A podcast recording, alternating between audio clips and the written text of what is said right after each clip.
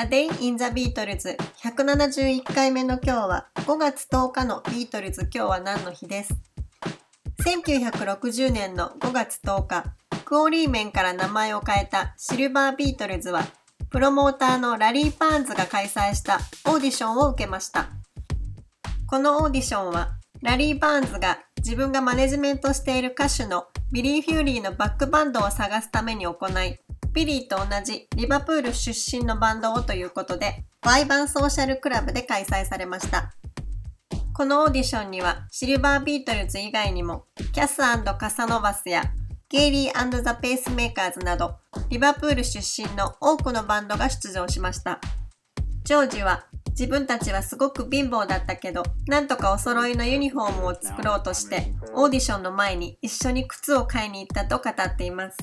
黒いシャツを着て、一緒に買った甲の部分だけが白い紐靴を履いて、ビートルズはそのオーディションに臨みましたが、その当時、シルバービートルズのドラマーを務めていたトミー・ムーアが遅刻してきて、途中まではキャスカサノバスのドラマー、ジョニー・ハッチソンに演奏を頼んだそうです。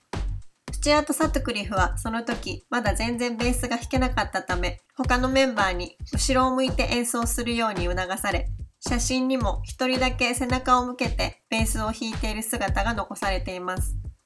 ビリー・フューリーはそのオーディションを見てシルバービートルズが気に入り推していたそうですが、ラリー・パーンズは遅刻してきたドラマーが気に食わなかったため、結局シルバービートルズはこのオーディションには合格しませんでした。この時、ビートルズのメンバーはまだ10代でしたが、トミー・ムーアは36歳で、しかも彼だけは黒シャツも着ておらず、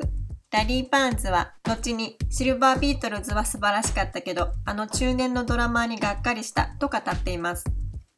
オーディションは不合格だったものの結果的にシルバービートルズはこのオーディションをきっかけとしてジョニー・ジェントルのバックバンドとしてこの10日後からスコットランドツアーへ同行することになりました。この頃から少しずつビートルズへの土台が固まっていきます。A Day in the Beatles 171回目おしまいです。